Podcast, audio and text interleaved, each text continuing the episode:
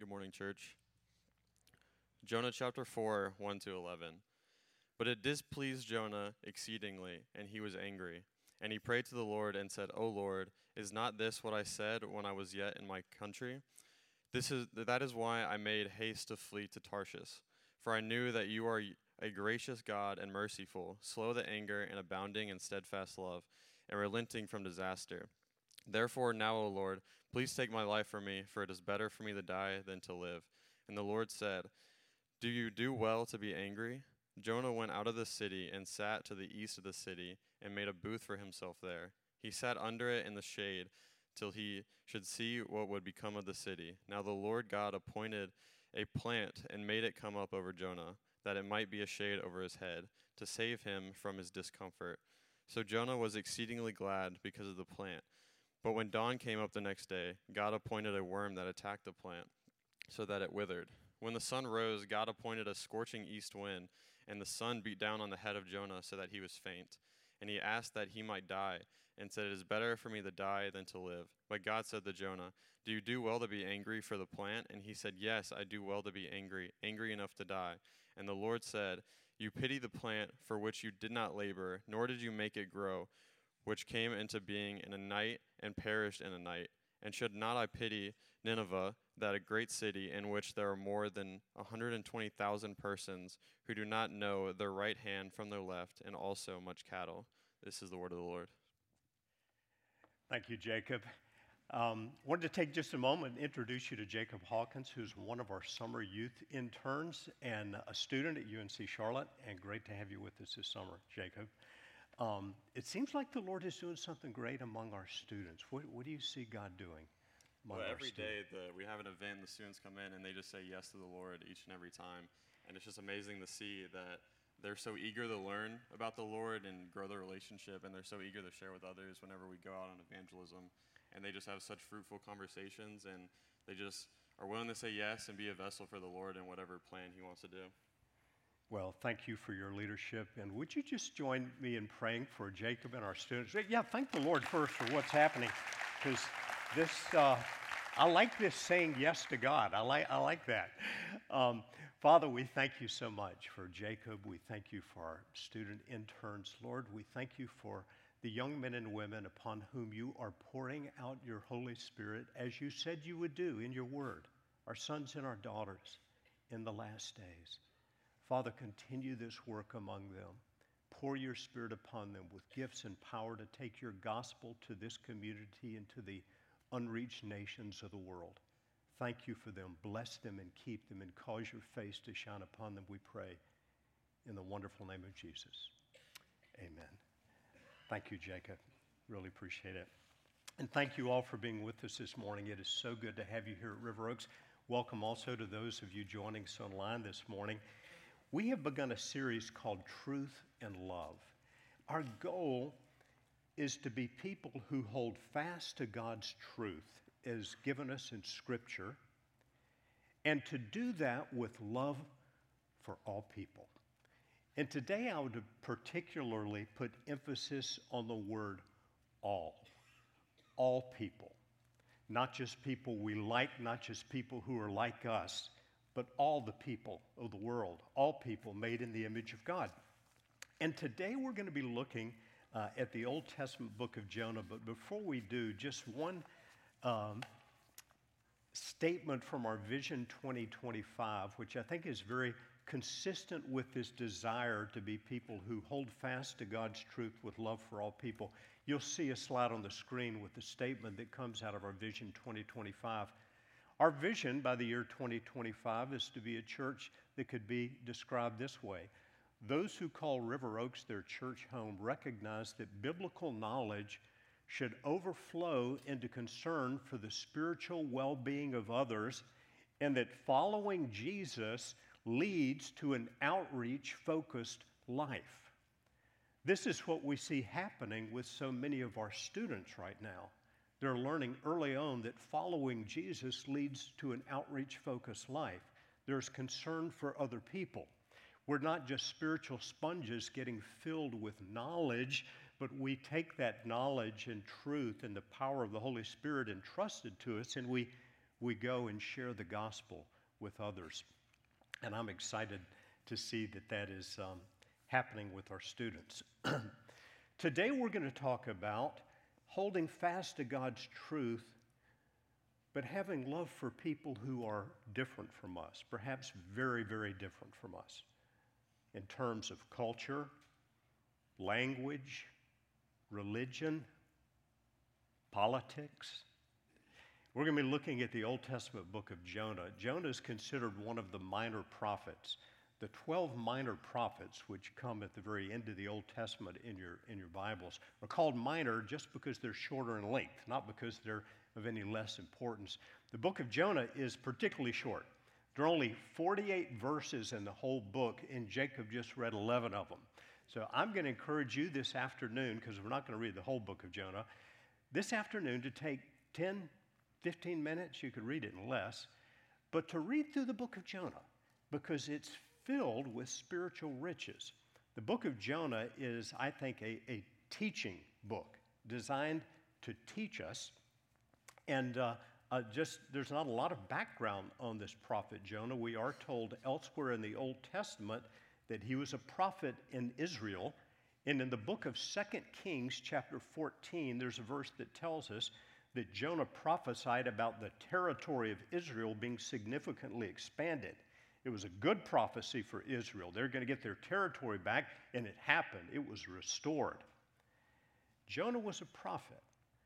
But as we read the book of Jonah, we would have to say, at least at the time of this particular uh, occurrence, the events of Jonah, he was not a very good prophet, not a very faithful prophet. Um, the book opens with God's word coming to Jonah in chapter 1, verses 1 and 2. And we read, Now the word of the Lord came to Jonah the son of Amittai, saying, Arise, go to Nineveh, that great city, and call out against it. In other words, preach, warn them judgment's coming, for their evil has come up before me. Nineveh was the capital of Assyria. The Assyrians were the worst enemies of Israel. Uh, they were deeply, deeply hated by the Israelites in Jonah's time. Tim Keller uh, has a very good short book called The Prodigal Prophet about the book of Jonah. And in this, Keller writes Assyria was one of the cruelest and most violent empires of ancient times. Some of the things that the Assyrians did to their captives some of the torture, some of the stuff they did, I would not even share with you in a sermon because it is so gruesome. They were hated by the Israelites. Not only that, but Nineveh, the capital of Assyria, was an awfully long way from Jonah. One commentator suggests it would have been about 500 miles. They were a different culture, they were a hated people, and worst of all, it was a message Jonah didn't want to preach because he knew it might lead the Assyrians to repentance, and he wanted no part of that. So Jonah flees. We read next Jonah flees. We read in verse 3 of chapter 1 Jonah rose to flee to Tarshish from the presence of the Lord. He went down to Joppa and found a ship going to Tarshish, and he paid the fare, went down into it to go with them to Tarshish away from the presence of the Lord. So now Jonah is going in an opposite direction from Nineveh. Tarshish would have been far in another, another uh, direction. He paid a fare, got on a ship. He didn't like the mission, so he tried to get away from God. And of course, I expect we all know you can't go anywhere from the presence of God. Jonah didn't know what King David wrote in Psalm 139 when he said, Where can I go from your spirit? Where can I flee from your presence? Even if I go to the other, uttermost parts of the sea, you are there. God sees everything we do. You can't flee from Him, you can't hide anything from God. So, of course, God, who still cares about Jonah, intervenes. God intervenes, we read in Jonah chapter 1 and verse 4, by hurling a great wind upon the sea there was a mighty tempest on the sea, so that the sea threatened to break up. Now, chapter 1 goes on to tell us that the mariners, that is, the sailors who uh, had their vocation sailing this ship, ships like this, they knew the sea.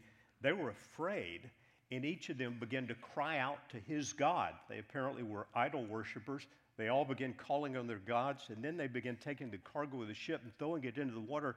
There was something very unusual about this particular storm.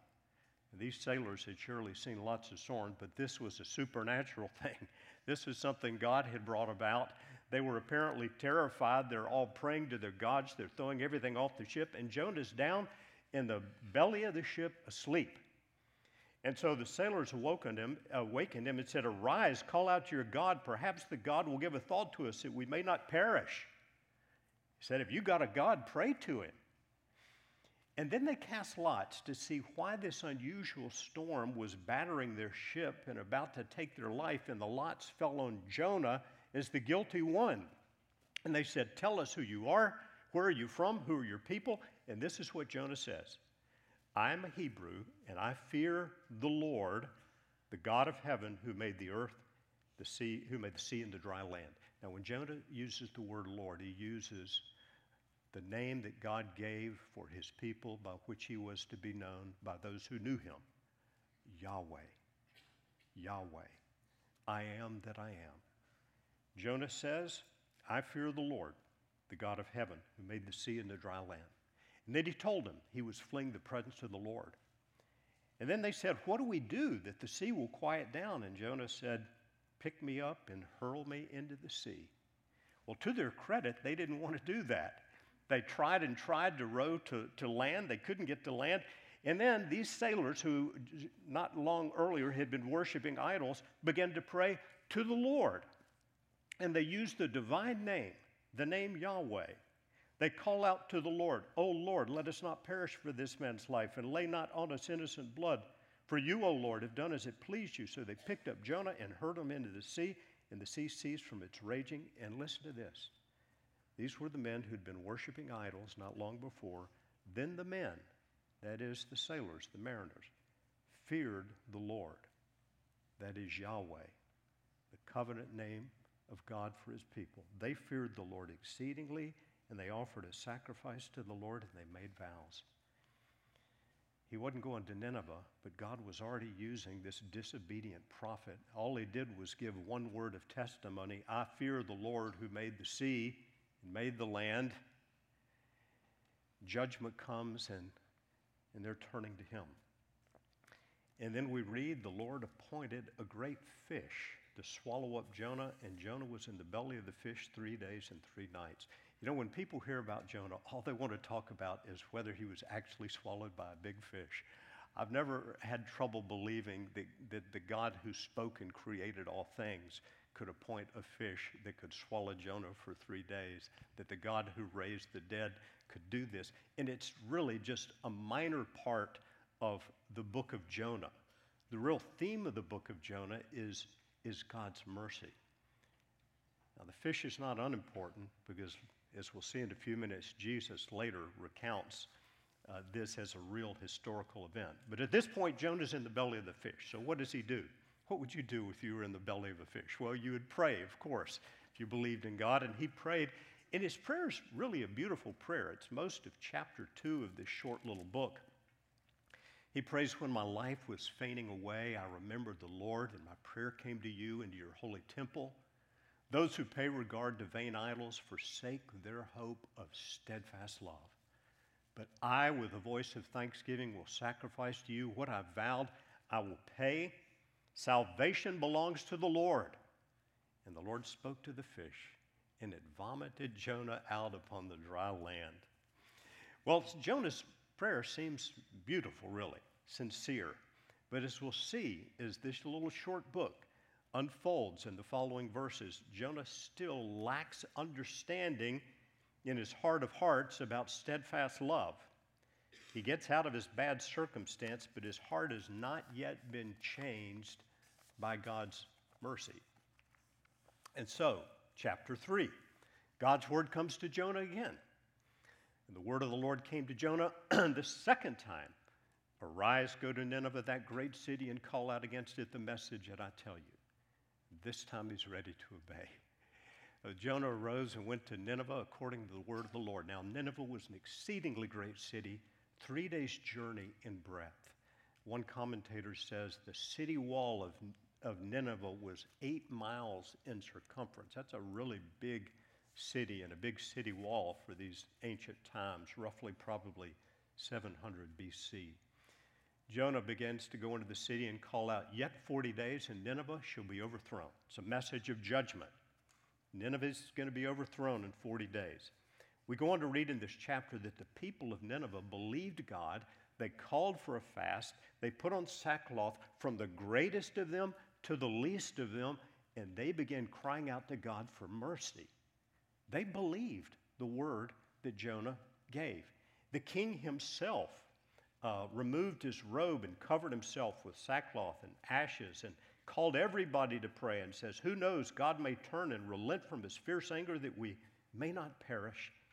In verse 10 of chapter 3 he says, When God saw what they did, these evil people, how they turned from their evil way, God relented of the disaster that he had said he would do to them, and he did not do it. Well, Jonah's mission was successful. Praise the Lord, right? It was, he, he did right. They repented. Well, the very next verse we read that Jonah is displeased. It displeased Jonah exceedingly, and he was angry. It's funny, he went and preached, and God did what God wanted to do, and Jonah did not like it one bit. And listen to his prayer. It sounds so childish. And he prayed to the Lord and said, Lord, is this not what I said when I was yet in my country? That is why I made haste to flee to Tarshish, for I knew that you are a gracious God and merciful, slow to anger and abounding in steadfast love and relenting from disaster. Jonah did not want God to relent from disaster, he wanted these people to be destroyed. Therefore, now, O Lord, please take my life from me, for it is better for me to die than to live. Wow. Finally, the Lord speaks to Jonah simply to correct his bad attitude. And the Lord said to Jonah, Do you do well to be angry? And the implied answer, of course, is no. You're wrong, Jonah.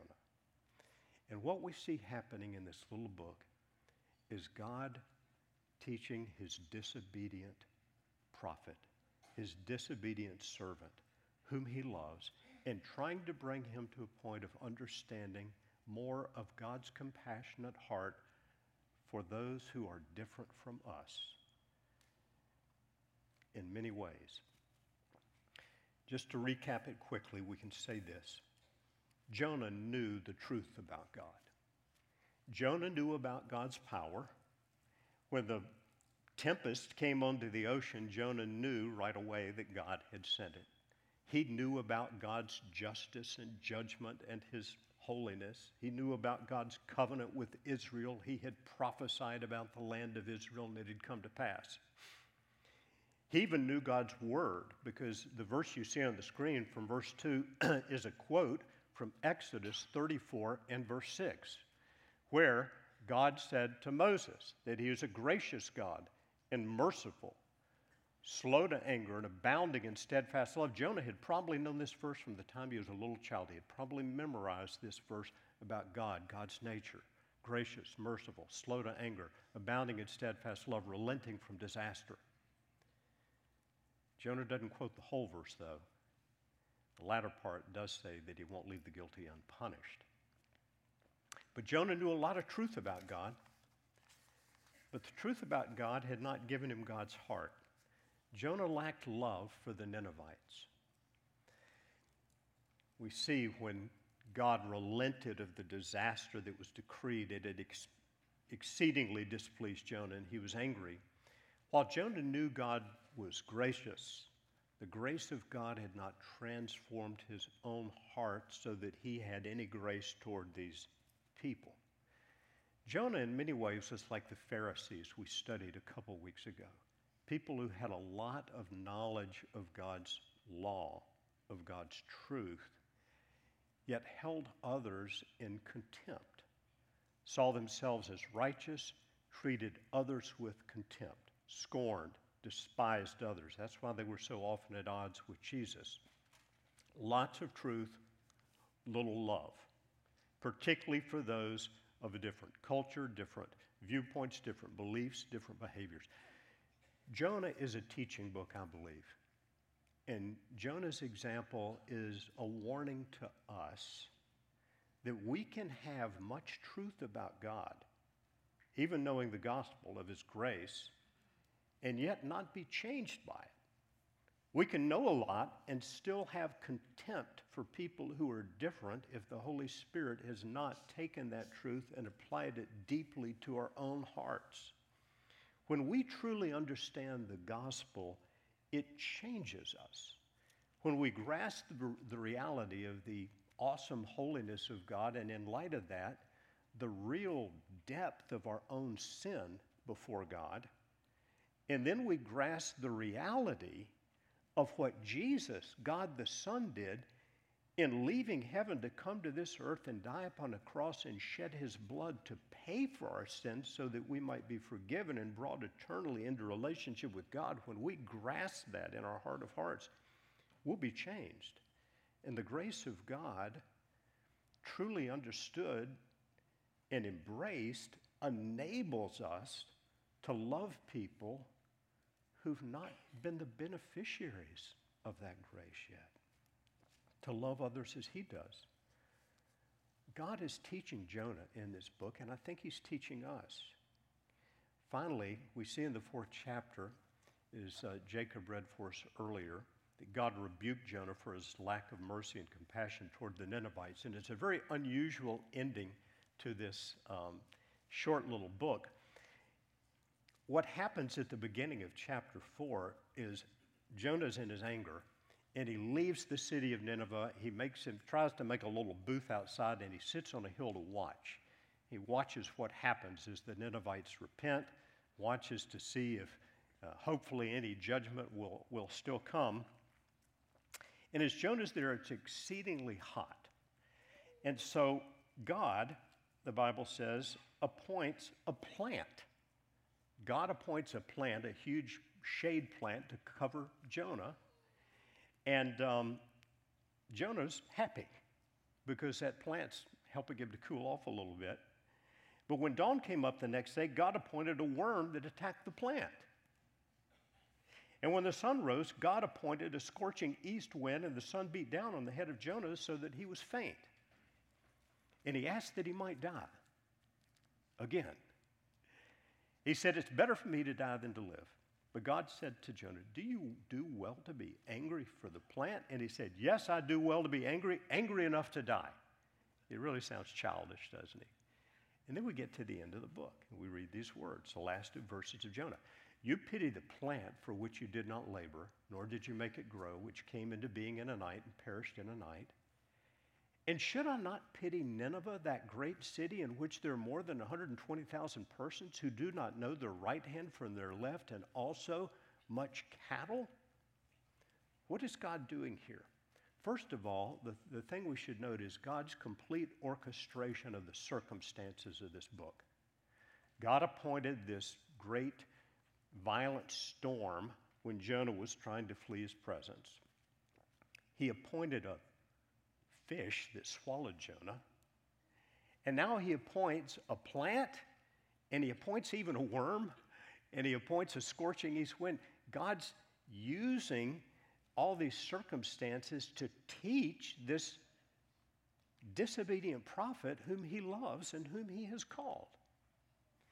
Now, when God says, Jonah, you, you care about a plant, shouldn't I care about people? Nineveh is a city in which there are 120,000 people who do not know the right hand from their left. I think that's a figure of speech for children. In, in the city of Nineveh, there's 120,000 who don't even know the right from left hand. They're so little and young, they don't even know which hand is which hand. The implication is there are probably five, 600,000 people in the city. There are that many children. And animals. God cares about animals too.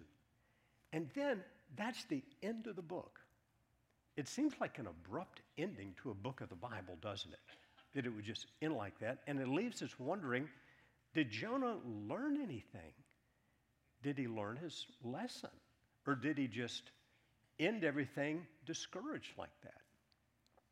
I think we have good reason to be hopeful that Jonah not only learned his lesson, but that he, he really was changed by this.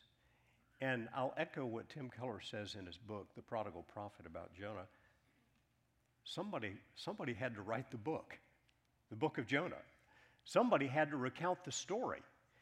And pretty much the whole book, for the most part, it's discussion between God and Jonah, the long prayer in chapter 2 and all these conversations. How do we get that? Well, Jonah either transmitted it orally to someone or wrote it himself, but it seems to me it's for someone to be so honest about his own mistakes and foolishness and disobedience, he must have changed to some degree. And I think it's very likely that he was changed. I'd like to bring us to two personal application questions as we reflect on this short book. And again, I really do recommend that you go home and take 10, 15 minutes and read these 48 verses and reflect on how God was teaching this prophet and how he wants to teach us through it. Number one, have I responded to God's mercy for me by embracing the gospel of the Lord Jesus Christ? Jonah actually points us to the gospel. While his story is warning us about hard hearted contempt for people who are different from us, it also points us to Jesus. Jonah was actually a, a sign. Jesus said that. In Matthew chapter 12, Jesus was talking with some scribes and Pharisees. we read in Matthew 12 38, then some of the scribes and Pharisees answered him, saying, Teacher, we wish to see a sign from you. But he answered them, An evil and adulterous generation seeks for a sign, but no sign will be given to it except the sign of the prophet Jonah. For just as Jonah was three days and three nights in the belly of the great fish, so will the Son of Man be three days and three nights in the heart of the earth. The men of Nineveh will rise up at the judgment with this generation and condemn it, for they repented at the preaching of Jonah, and behold, something greater than Jonah is here. What does that mean? Jesus was calling the scribes and Pharisees to faith in something, rather, someone much greater than Jonah. Jesus, the Son of God, who came to die for the sins of all people who would repent and turn from sin and embrace his gift of salvation. So, the most important question this morning I could ask is Have you done that? Have you embraced the steadfast love of God in the gospel of Jesus? Secondly, has the mercy that I've received in the gospel of Jesus caused me to have compassion for people who are different from me. the Bible teaches that when we embrace Jesus, we embrace the message of the gospel. He's, he's our Savior, He's our Lord. We become part of this great spiritual body, one body, one body of Christ, made up of people of all times, of every tongue, tribe, nation. And we read about this in the book of Revelation when John the Apostle writes, After this I looked, behold, a great multitude no one could number from every nation, from all tribes and peoples and languages, standing before the throne and before the Lamb, clothed in white robes with palm branches in their hands, and crying with a loud voice, Salvation belongs to our God who sits on the throne and to the Lamb. Every tongue, tribe, and nation. This is why we're an outreach focused church, a Great Commission church, a world missions church. We want to be part of this call of Jesus to take his message to every tribe, tongue, nation. Would you join me as we pray? Father, I pray that the, the Holy Spirit would take your word and the truth of the gospel and apply it to our hearts. Lord, I pray for a knowledge, a true knowledge of salvation for everyone who's part of our service today or watching it online, that each one would know the reality of having repented of sin and embraced the saving work of Jesus on his or her behalf. And Lord, for those of us who are believers, if we are in any way looking with contempt on people of other races, cultures, religions, forgive us. If we've thought any people in this world were undeserving of hearing your gospel, Lord, forgive us. Give us your compassion, we ask, Lord. Make us people who faithfully follow you and hear you say, Well done, good and faithful servant. And we pray in Jesus' name.